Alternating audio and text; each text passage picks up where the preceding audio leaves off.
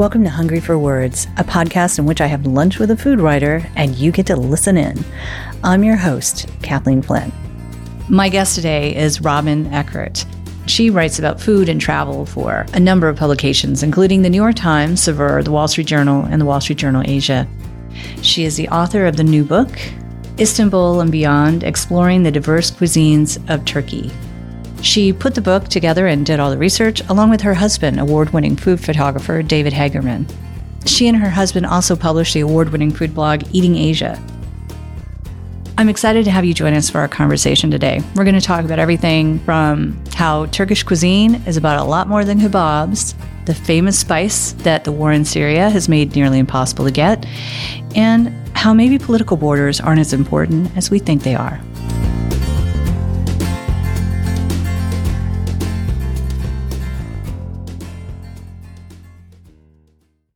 So I'm flipping through Istanbul and Beyond, and you know it's a really big, thick hardcover book, and it, it's pretty extraordinary, really. I mean, I've been to Istanbul. I went there a few times when I lived in London, and I actually spent some time there when I was producing an Elton John concert at Ephesus. A story for another time. But I spent some time there and you know, the interesting thing about this book is that when I flip through this book, the Turkey that I recognize, which is Istanbul, is barely in it because there's so much of the countryside. I mean, it, there are mountains and water and the sea, and it's just really made me realize what a diverse country Turkey is and how extraordinary it is um, in terms of the way that their cuisine developed. So uh, there's a ton of influence, and it's really represented, I think, very well here. I think they have everything from, you know, egg dishes you might find at a deli to the veiled chicken that they serve at weddings.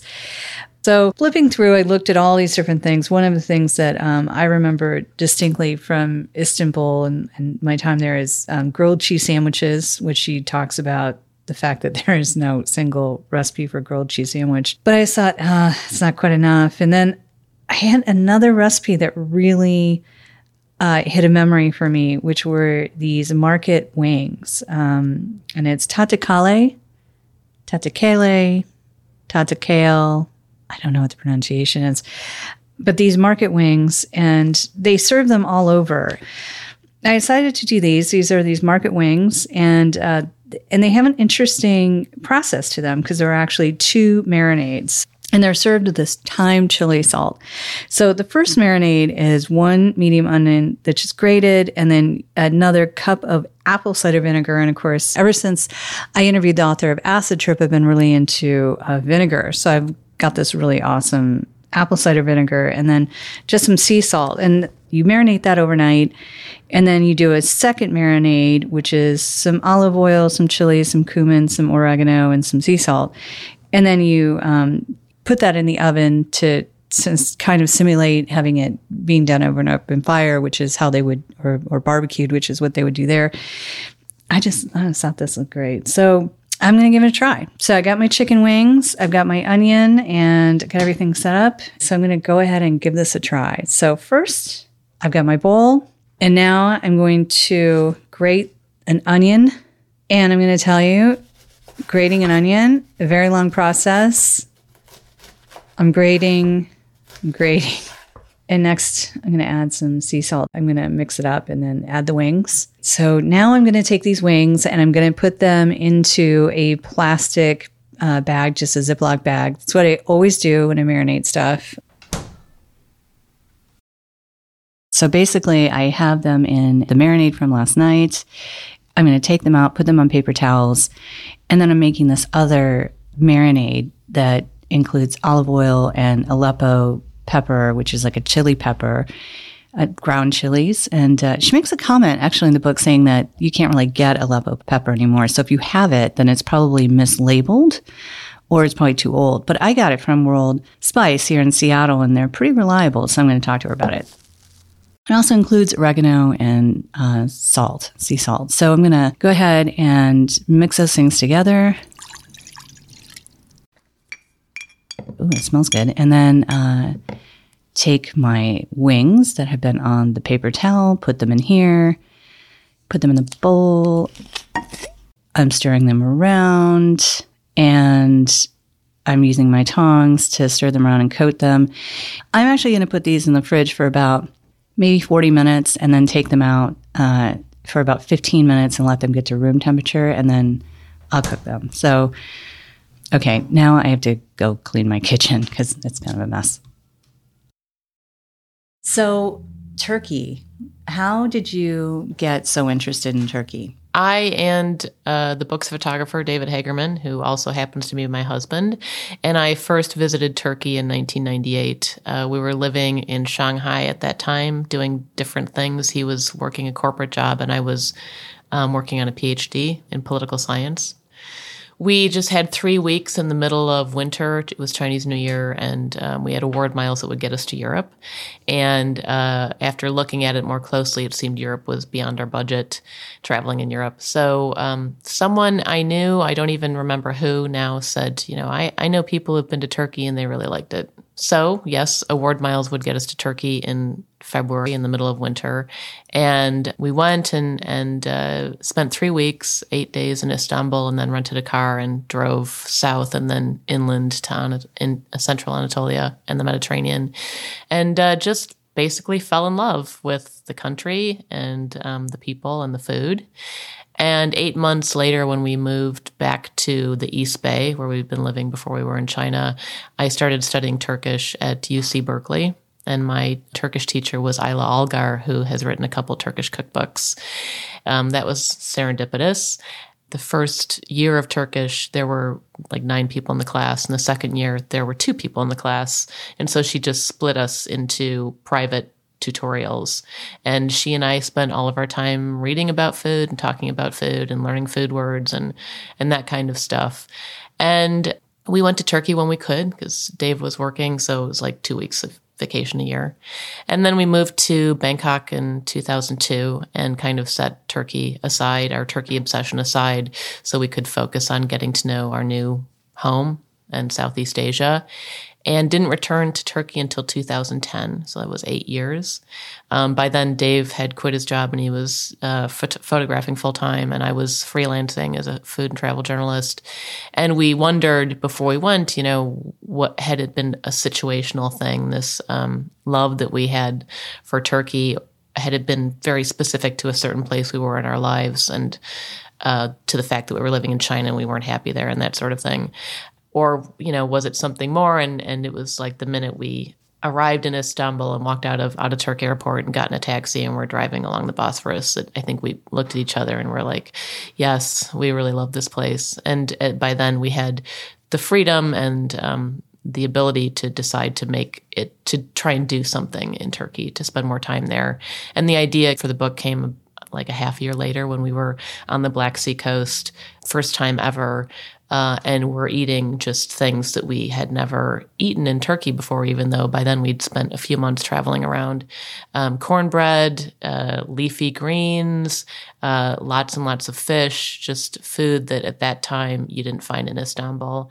And so I think, you know, we thought, well, if, if we can find these really unusual dishes um, that we've never experienced before in Turkey here, what else would we find if we continued to travel around parts of Turkey that not so many people get to?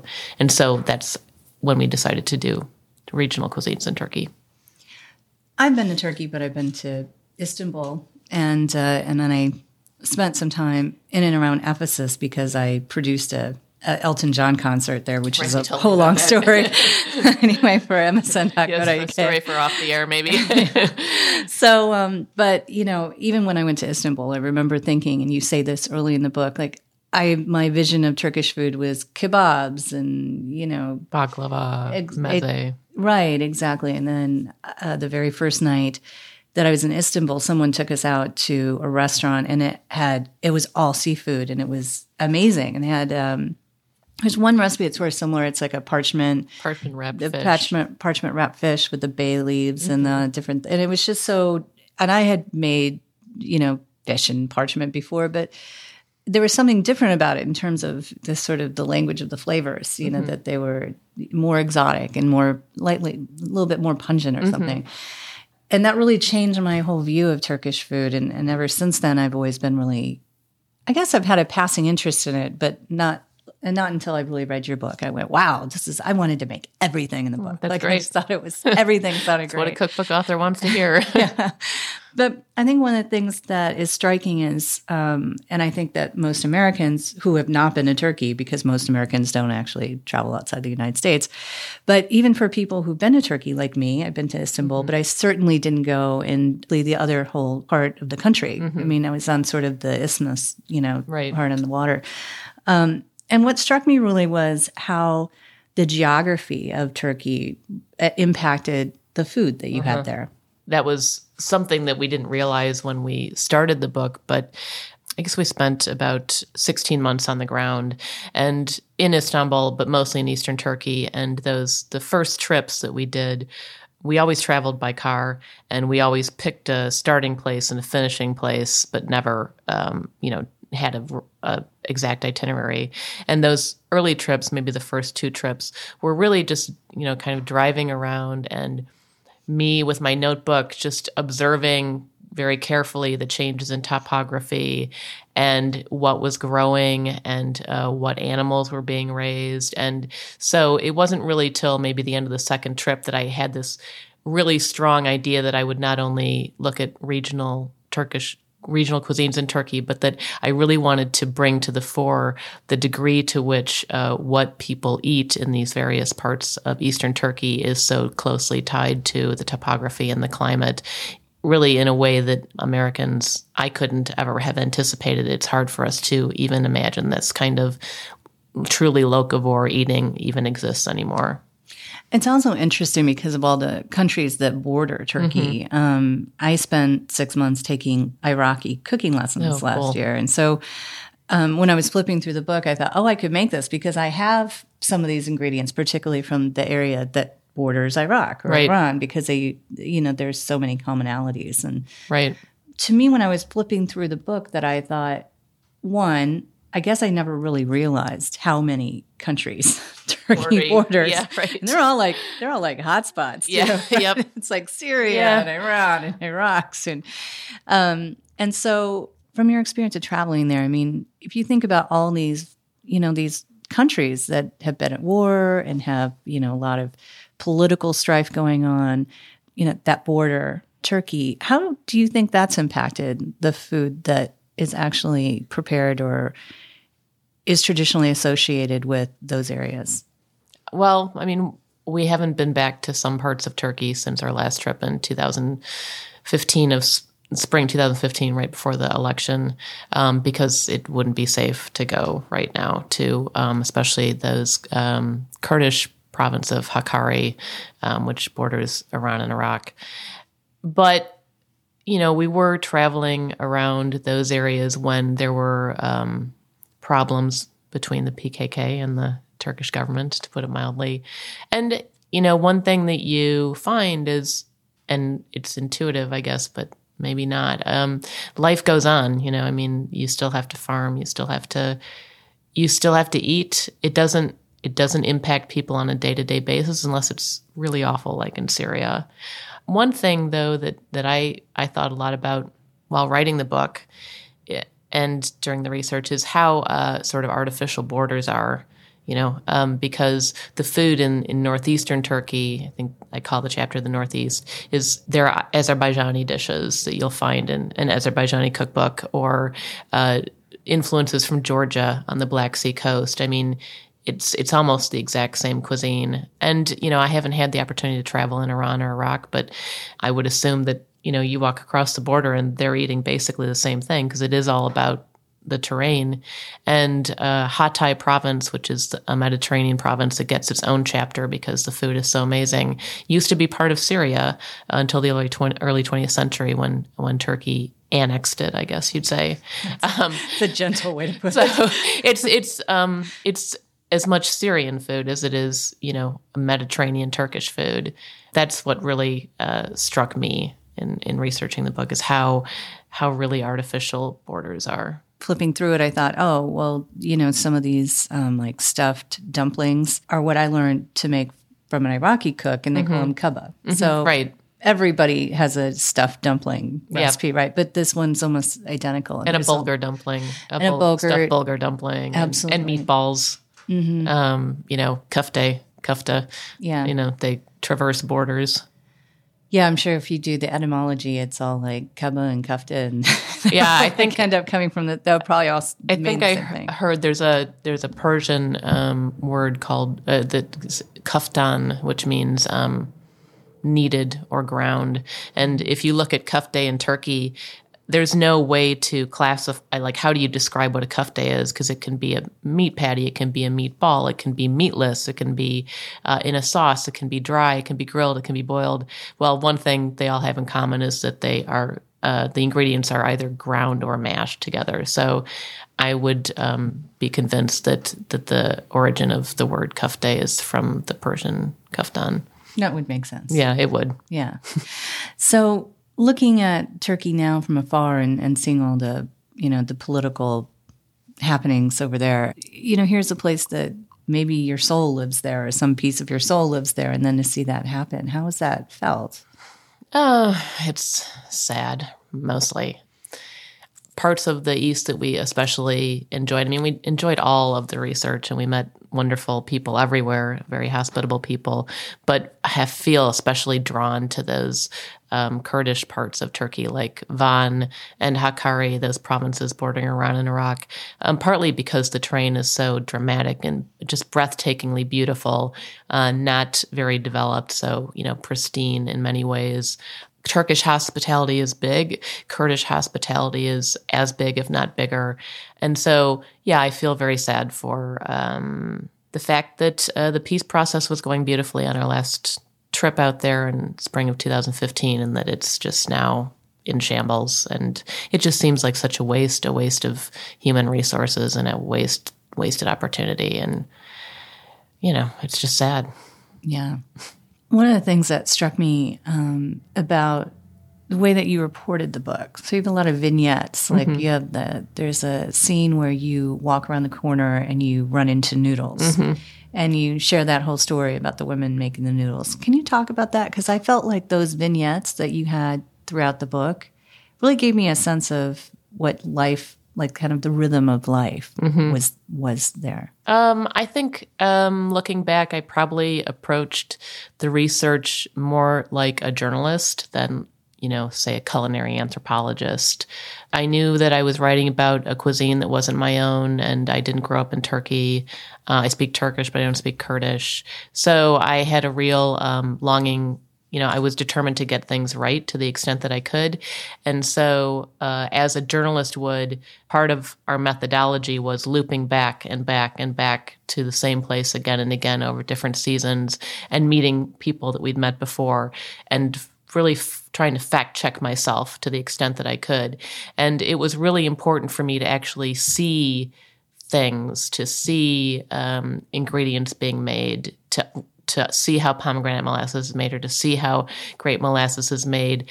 And so a lot of that was planned. You know, I'd planned to be in a certain province that makes pomegranate molasses at a certain time of year, but then a lot of it was spontaneous, like that. I had heard about um, this uh, tradition of making noodles in the fall, autumn to um, to uh, last through the winter on a sunny day, a dry day. Um, women will get together. And I'd always thought of it as a village thing. Um, but then we were in Kars City, which isn't that big a city, but it is an urban area. And um, we were out walking one morning, and it was a beautiful, unusually warm autumn day. And we did, we just turned a corner, uh, David and I, and it was sunny that day. And um, a woman named Julia and her daughters in law and some other relatives and neighbors had decided this was the day to make noodles, and they had hauled uh, all the flour, all the tubs for mixing the dough in, uh, their hand crank pasta machines down from their apartment to the street, and they'd hung up clotheslines, and they were just cranking out noodles by the ton and hanging them on the clothesline to dry. And it's just like food is makes everything so accessible and um, it's just something that people love to talk about. And so uh, we watched them make noodles, and they told me that unlike in some other parts of Turkey, they take the noodles after they're dried, they take them to the um, community oven, the traditional wood fired bread bakery, to be toasted. And they were going to just wrap them up and do that. And then someone didn't show up with the car or whatever. And we had a car, we had a rental car. So we said, well, let's we can take you. And so we just um, wrapped the noodles up in, in fabric and piled them in the trunk of the car. I mean, like 10 bundles of noodles. And then we went to, uh, to the oven and it, there was a huge line and tempers were short. It was very hot. All the women are, you know, trying to cut in on each other.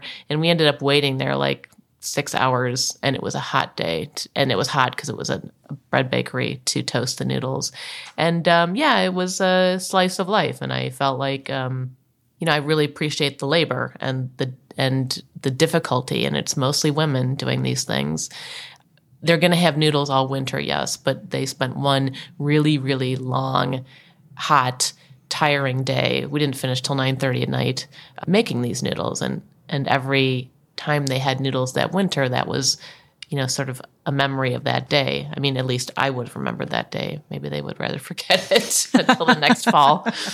Yeah. There's some uh, other things that I thought were uh, other kind of dishes in the book that I thought were interesting because I think Americans would think of them as being very American. Right. Like, for instance, grilled cheese uh-huh. in Istanbul. And you know, why is it that people? I, I I remember that from being in Istanbul. That grilled cheese sandwich was like a thing. Like you go out late at night and you go and get this crazy right. grilled cheese sandwich. You know, talk about the grilled cheese sandwiches in Istanbul and you know how that's kind of a a big cultural thing there. Well, this is something that I've been doing for a long time uh, with the blog. Is like I, I'm for some reason I'm drawn to things that people take people in that culture or that country or whatever take for granted. And I'd never um, seen anything written about grilled cheese, but I think I was I was talking with a chef friend, um, and I happened to mention in Istanbul, and I happened to mention uh, grilled cheese, and he started, you know, wet. This is a guy who's trained in France. He's, you know, does very high concept, beautiful cuisine, and he's just started going into this memory, you know, waxing nostalgic about the grilled cheese of his youth and the and the the grilled cheese shop down the road that he used to go to, and exactly what they'd put on it, and that made me realize that this thing that is everywhere, because grilled cheese is everywhere in Turkey. You can get it on a ferry, you can get it from a buffet, which is a corner convenience shop, you can get it in a cafe at any time of the day or night, as you said. Uh, it's breakfast, it's lunch, it's a snack. That it, it was so ubiquitous, it was so everywhere that people don't see it. You know, visitors don't see it. I mean, I, yeah, I really didn't like think about it much until he started talking about it. Um, I love good grilled cheese too, but and so I thought, you know, people are always arguing over what's a national dish. And well, I would argue that grilled cheese is a national dish in Turkey because you can, there are grilled cheese shops everywhere you go in the country. And I, my version, which I uh, put in the book, is a grilled cheese sandwich with everything. I mean, I like if you go to some of these buffets, they will have ingredients laid out and you can choose to put whatever you want on your sandwich.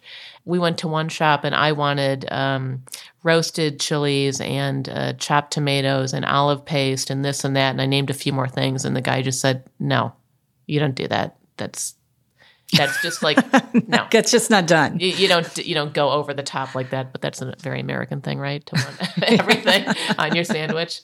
Um, so my version in the book, yes, it has all, everything that, and I'm sure like a Turkish grilled cheese maker would never put all those things on a grilled cheese sandwich. But yeah, it's just it's an Istanbul institution. It's also a national dish.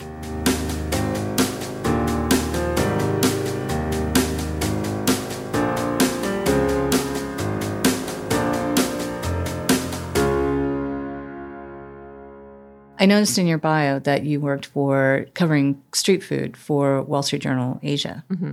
So, how do you report street food? And, and I think that this grilled cheese story is a good one because I, you know, this podcast is for food writers right. or for people interested in food writing. And I, I think one of the things that really struck me and, and why I was so eager to talk to you is because I really saw like this the journalistic approach to things. Mm-hmm. Like, mm-hmm. for instance, grilled cheese is everywhere. Oh, and then I heard somebody say, and then I went back and I took another look at grilled cheese. Mm-hmm. And so, and I think with street food, because street food, you know, how do you decide what to report on? How how do you report about it? Do you how do you see trends? I mean, I think that that's sort of an interesting area. I, I think people focus a lot on what chefs are doing. Right.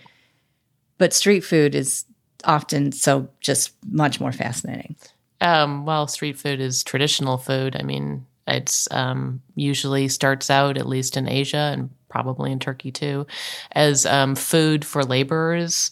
Um, certainly, uh, we lived in Penang for six years, and um, there it started out because uh, immigrants came from China and uh, they came alone. They didn't come with their wives. Um, and uh, these were men who probably lived in a room, didn't have an apartment, uh, didn't cook for themselves, and they needed something to eat. And so um, there are people on the street who will who will feed them uh, for not so much money.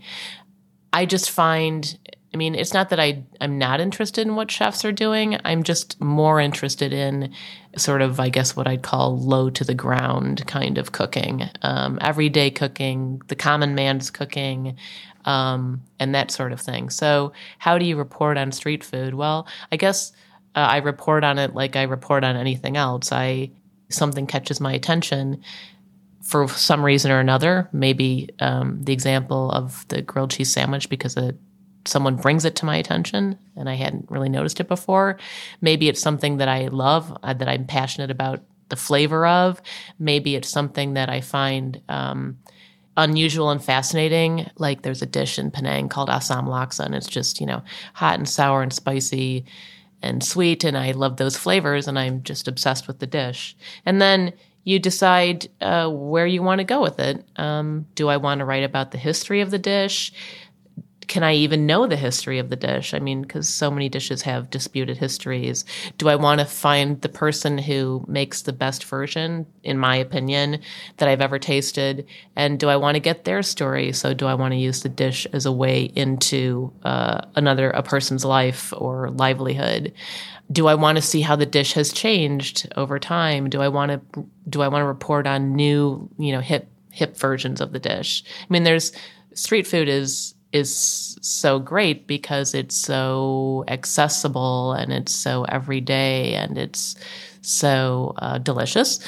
Yeah, I mean, I, I would approach it the way I'd approach any food that catches my eye is just you know, where do I think I want to go with this? And if it's if someone gives me 1800 words, then I can go in a bunch of directions at once, but that doesn't happen much anymore. no, it no, doesn't. it doesn't. yeah. So I made actually, speaking of street food, I made uh, the market chicken wings. Mm-hmm. Um, in part because I gave my husband three things I might make, and he was like, "Oh, totally make those wings." so, but uh, so I'm going to uncover them because okay. I covered them foil to keep them kind of warm. All right. And uh, I only had, got drumettes because it's a really big football weekend here. Oh, so there were like no regular there were no wings. wings. Oh my god, that's hilarious. Like, so I'm stuck with like little baby, like kind of measly drumettes. But um, but I followed the recipe and everything. So okay. tell me about this recipe and and where you you know came across it and the origin of it and all that stuff. Okay, so this is another one of those recipes. I think like grilled cheese that that are just kind of everywhere in Istanbul, but you don't notice it. And that's why I say, you know, this book, especially the Istanbul chapter, it's my Istanbul. It's it's things that I was interested to write about in Istanbul. Um, I was perfectly aware that someone might pick up the book and go, "What? You have a chapter on Istanbul and there's no Manti or something like that." These are just things that that caught my eye. Chicken wings are in fact available all around Istanbul. We happened to I happened to really notice them when we went to this area called Tahtakale, which is a market street. It's um, a little I'm thinking north of the Egyptian Spice Bazaar, which everyone goes to. And it's this warren of lanes where they sell everything for the kitchen. I mean, everything from um, custom made uh, copper stove hoods for restaurants and, and professional grills to, you know, a stack of uh, 100 paper plates. And um, you can get uh, these special braziers for like um, cooking eggplant on your gas stove to you know to get the skin smoky and that kind of stuff. And we were just wandering around looking at the stores because I actually wanted a knife. And uh, we turned this street, and all of a sudden there were all these chicken wing places, and it's rotisserie chicken wings. It's not grilled, and they're just they have these massive, massive rotisseries with chicken wings. They also have drumsticks too. Mm-hmm. They're just going slowly on this rotisserie uh, over coals. And you go and you tell them what you want. You sit down. usually at little tables outside, and it's a set. It's like a set plate. It's usually um, bulgur pilav and a piece of um, flatbread and some chicken wings and maybe some um, chopped salad on the side. And I just thought the wings were great. I mean, I never associated chicken wings with turkey, and I just thought they were great, and I wanted to include them. And I think what's really great about them is um, this uh, thyme chili salt that you they serve on the side for you to dip them into. It's basically it's thyme and uh, ground chilies and salt. We found that most of the ones in Tahtakale, I don't know about elsewhere in in Istanbul. Um, most of the ones in that area are run by Kurds who've um, come to Istanbul from the east. There's a lot of uh, westward migration in Turkey, and uh, yeah, it's just it's a it's a great it's a fast food. Yeah. I mean, you're eating on the street. It's not cooked literally on the street, but it's it is very much a street food, fast food thing. Right. Well, let's uh, let's give them a try. so, right. um, I'm take one of these bigger ones we want. Okay. Since they're so little, it's like embarrassing. So yeah, and I was into this. Uh, I love that. You know, I love that you made these because it's not anything that anyone's asked me about oh really? in any interviews so far. oh good. Oh yeah, mm-hmm Oh yeah, I'm into this. Mm-hmm. I love this. these are good.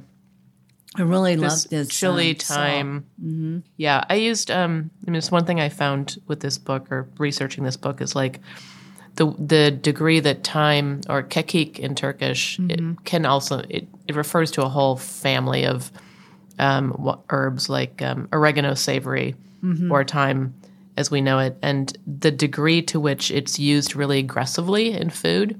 I, There's one recipe for a chicken baked in a tomato sauce flavor with a thyme, Oh, I saw that one. and people kept saying, people have said to me, "Did you get? Is there a typo on the amount of time?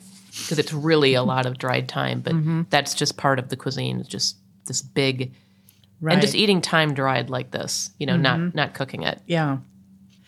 Yeah, and it's interesting because I would have thought that this would have been blazingly hot, mm-hmm. but it's not. It's like um, salty and really savory, and A little bit of pop from the chilies because the chilies also have flavor. They're not just hot. It's really good. okay, I mean this last piece of chicken. These are really good. Mm-hmm. My husband ate like half of them before he got here. so I'm like, stop it. We have to have some to talk It's a compliment. Mm-hmm. I think what's really interesting is the flavor of this is the is the vinegar, mm-hmm. and you can really still taste the vinegar, but it's not like overpowering.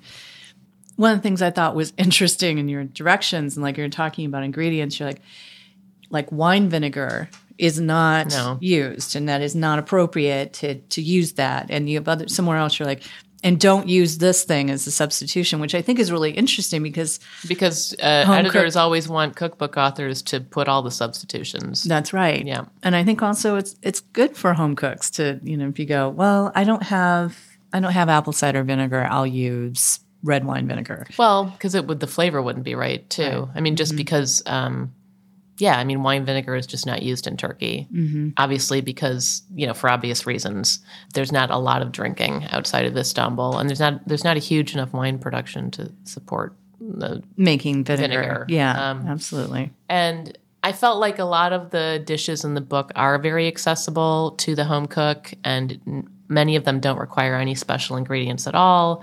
They don't require a trip to um, your Middle Eastern grocery store or Armenian grocery store where you can get a lot of um, Turkish ingredients. Um, so I felt it was okay to say, you know, sometimes don't, you know, like if you don't have pomegranate molasses, don't make the dish because lemon juice, it's just not it's not going to be it's not that it's not going to be right it's just not going to taste delicious so you know And you don't want somebody to make a substitution then say I didn't like this Right. when it was Yeah. it's not the appropriate Exactly. Right. yeah It's one of the things you talked about was Aleppo. So uh, spice. So I did actually go to World Spice and I got Aleppo. Mm-hmm. But you said kind of early in the ingredients section mm-hmm. that oh, if you find Aleppo, it's probably mislabeled or it's too old because there's just not a lot of Aleppo chili out there anymore. Mm-hmm. I think World Spice is probably has like because they've been doing it for a long time. It's a specialty spice store, but I just was really curious about that, like to talk about the fact that you know you can't get this anymore, and, and it's largely because it comes from Syria, right? Right. Generally speaking, um, something that i learned when i was actually writing about that and i don't I actually don't know if it made it into the final cut of the book from a, a Turkish food journalist named Aylin Öney Tan, and I didn't know this that under the Ottoman Empire, Aleppo was the capital of an administrative region that also included Gaziantep and Karaman Kahramanmaraş provinces in Turkey, and the peppers the chili peppers that make the chili grown in Marash and Antep are often the same pepper that is grown was grown in Aleppo to make Aleppo pepper. And so it's it's highly likely that even when people were buying pepper labeled Aleppo pepper, some of it was coming from Marash or Antep in Turkey because they're the same pepper. So, I mean, it sort of looks like here it says Aleppo pepper on it says Aleppo on mm-hmm. the world spice.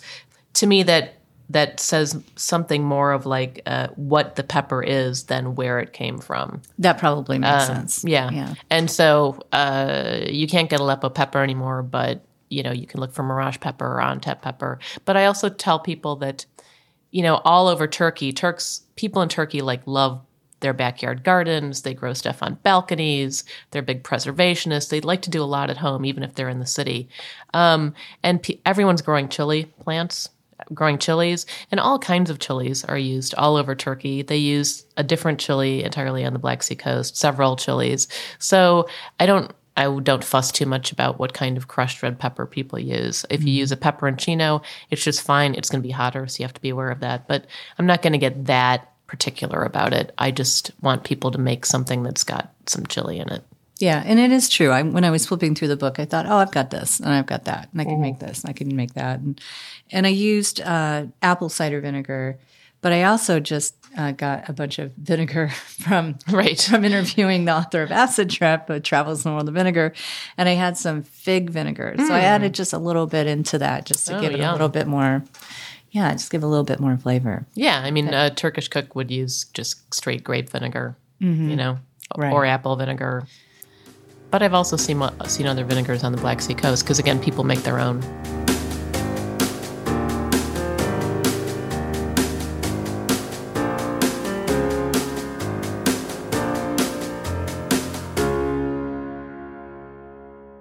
You lived for 20 years in Asia, is that uh-huh. correct? Mm-hmm. So, are you is your next book going to be an Asia cookbook or No well, it's funny because earlier you said we were living in China and we weren't very happy. Why? Why were you not happy in China? Oh, I I actually started out as a China person. I studied Chinese history in um, undergrad. Went to China for a year after university to teach English in the mid '80s, and studied Chinese politics in graduate school. And China is okay people call it people who like know China and are into China call it the China noose. It's like you you go to China and you fall in love with it.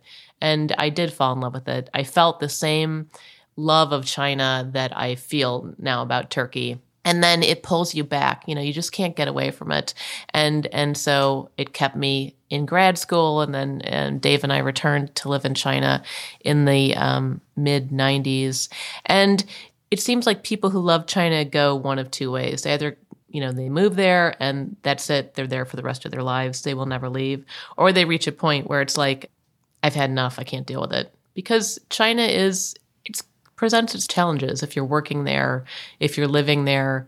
I just was i was tired of uh, the life in shanghai. I was tired of butting my head against bureaucracy.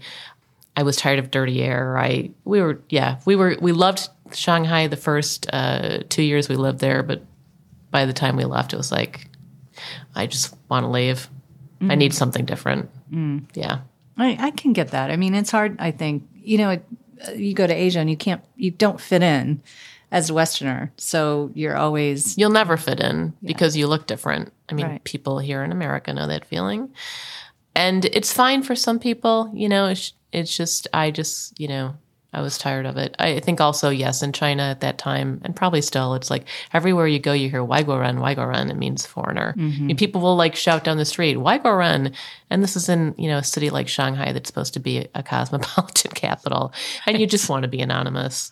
That's my thing, you know, it's like, sorry, Shanghai, it's not you, it's me. It was me. it was time to go. I've been there, but only as a, only as a tourist. So I wouldn't, but I, I did definitely have the feeling of, and it's true whenever you travel in Asia. Like, you know, I'm pale and white and I have green eyes and And I sweat a lot. Yeah. You know, in Southeast Asia, it's like I'm I'm a big sweaty foreigner. You're tall too. Yeah. See, I'm small. I am short, so that that I'm not towering above people, but you're you're tall. I'm tall, yeah. Yeah. I stick out. yeah. And I have gray hair, and no self respecting Asian woman would ever let her hair go gray. so they're just like what? Just, yeah. But so now you live in Italy. Is Yeah. that correct? We yeah. moved um, from Penang, uh, yeah, from Penang, Malaysia, over the summer to southern Piemonte. So and how how is that treating your life in Italy? Oh well, I love it. Um, it was a big, it was a change in lifestyle, and again, that was a really kind of a lifestyle change. We'd been living in Malaysia for twelve years, uh, Penang for six years. We renovated a shop house in Georgetown, which is a UNESCO World Heritage Site, and it just, you know, first of all, we wanted to be a little closer to the U.S. because our parents are aging. It's um, easier to get here from Europe than it is from Asia, shorter plane ride. Uh, we wanted to be here more often. And also just uh, where we were living, Georgetown, really urban, intensely urban environment. I mean, Seattle's like a village compared to the way Georgetown feels very urban. And so we just made a decision for the sake of clean air and peace and quiet and open green spaces and long walks with our dog outside to to to leave Asia. And we'd visited Piemonte in 2001 for the first time and really fell in love with it. So we just made the move. And we're in a village of 200 to 400 people, depending on season. And it's a big change, but it's it's great. It's wonderful. So is your next book going to be on Italy?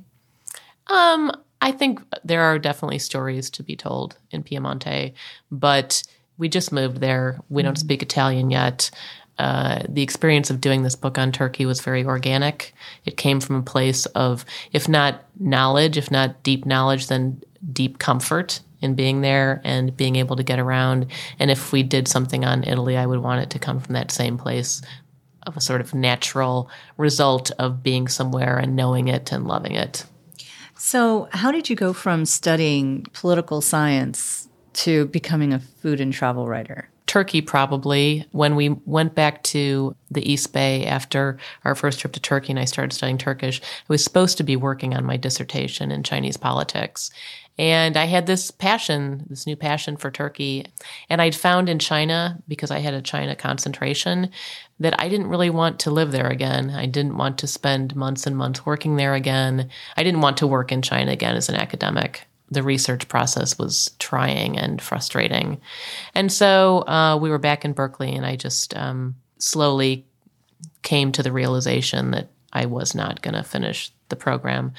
And then we moved to Bangkok um, a couple years later, and I think bang- being in Bangkok um, just kind of blew my mind. I hadn't really spent any time in Southeast Asia. Food was everywhere, street food was everywhere, and so accessible.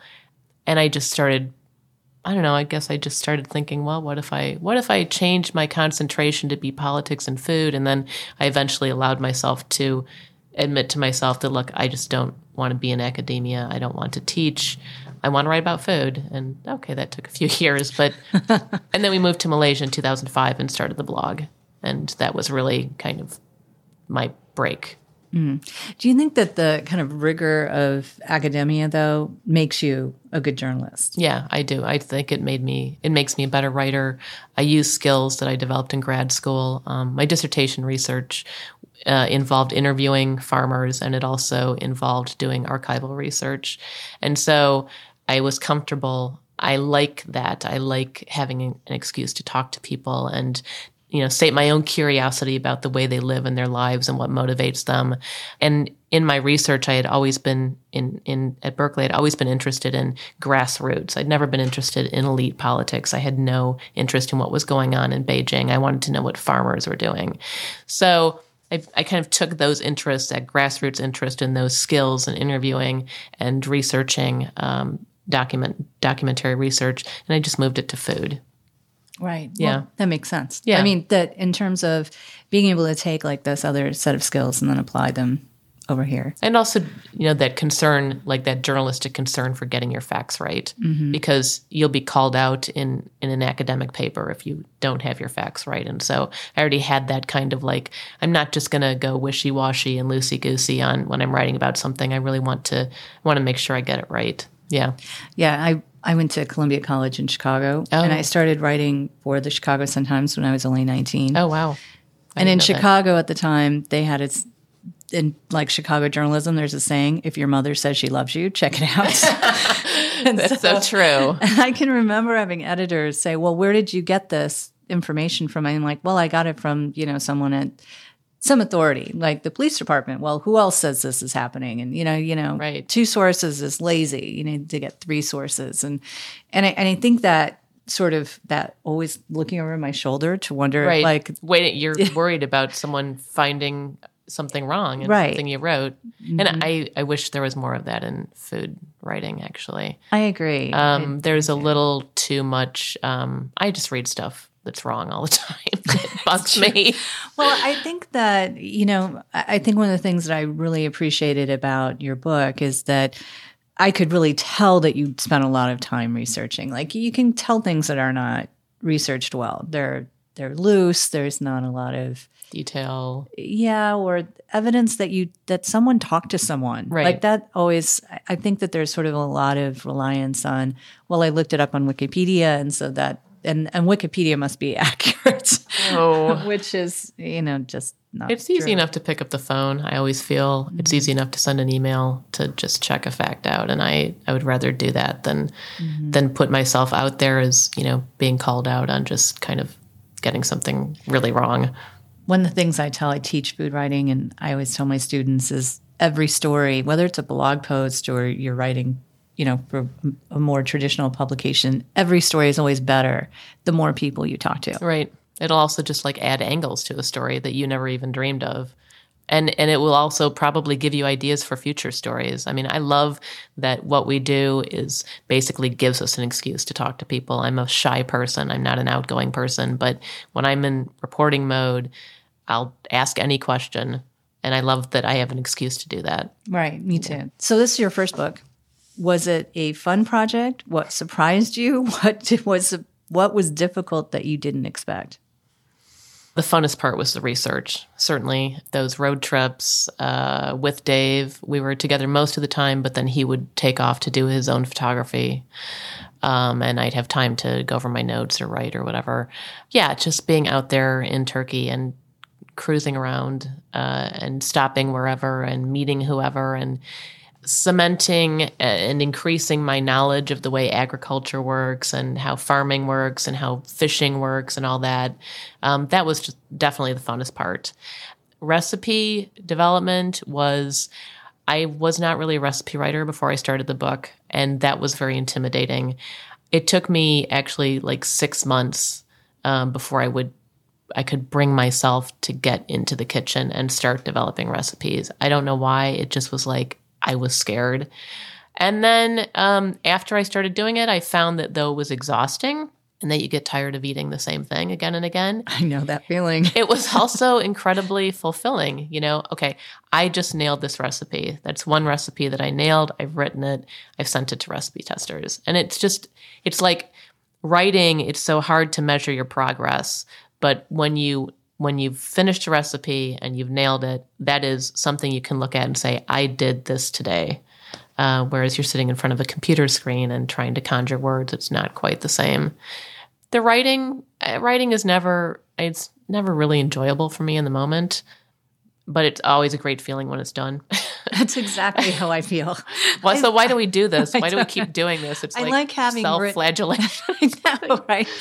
I mean, I find writing often easy. Like, I, it's easy for me to put things down, but I'm very hard on myself when I go back and read it again later. yeah So I don't know that I enjoy actually writing, but I like having written. Like, I, I like it when it's done, although sometimes I go back and read stuff that I, even like my books, and I'll go back and, oh, God, I could have done that better. i'm like, my I, worst critic Yeah. and you probably are too i haven't actually sat down with the book and looked at it i got my advanced copies but i just I'm not really at a place where I want to read through it yet. I don't know how I'll feel about what I wrote.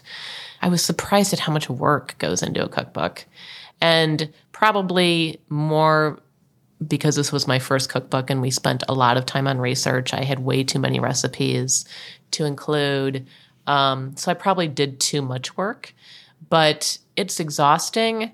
Uh, I thought that I wanted to do a project that was a, a big project because I was tired of you know those small freelancing, one thousand words here, eight hundred words there. I wanted to sink my teeth into something, and it was really a joyous thing for that. Uh, just not having to think about pitching a story, you know, every other day or whatever was great. But by the time I turned in, you know, the last rewrite or whatever, I was so tired of Istanbul and beyond. but now I'm I but now I'm ready to, for another project. I, I would like to do another book. Okay. Overall, it was a great experience with hard parts, like any writing project, Yeah, you know. absolutely. And I have a book, uh, so that feels good. yeah. Yeah. And I'm going to tell you, you should sit down with your book because it's great. okay. I thought you did an amazing job. I thought it was great. Thank you. so I, I also liked it because it's a, you know, I'm one of those people who reads cookbooks like novels, and so often too. they're just recipes. And I, what I think, what I really liked about it was that it's a writer's cookbook Oh, and a you. reader's cookbook. There's Oh, a lot great. to read and a lot to learn, and That's so what I wanted it to be. Yeah, so you did a great job. Thank you. Well, thanks so much for coming to my kitchen. This has been great. Well, thanks for having me over to your kitchen. Yeah, totally. fun. And I'm going to talk to you about your next book. And I'm gonna eat some more wings. Let's do it. Okay. Okay.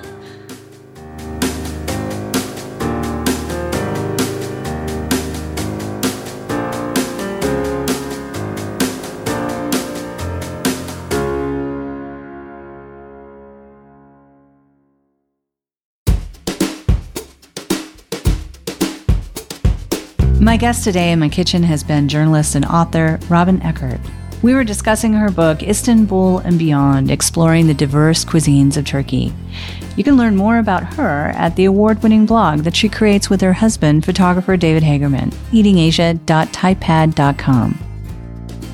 You can find the recipe for the market style chicken wings, which were delicious, with the chili lime salt at hungryforwords.show. Today's show is produced by Abby Circatella. Music is by Audionautics.com. We'd love to hear your feedback, so leave us a review on iTunes, or you can even send us an email at info at KathleenFlinn.com. That's it for our show. Eat well and be kind. I'm Kathleen Flinn.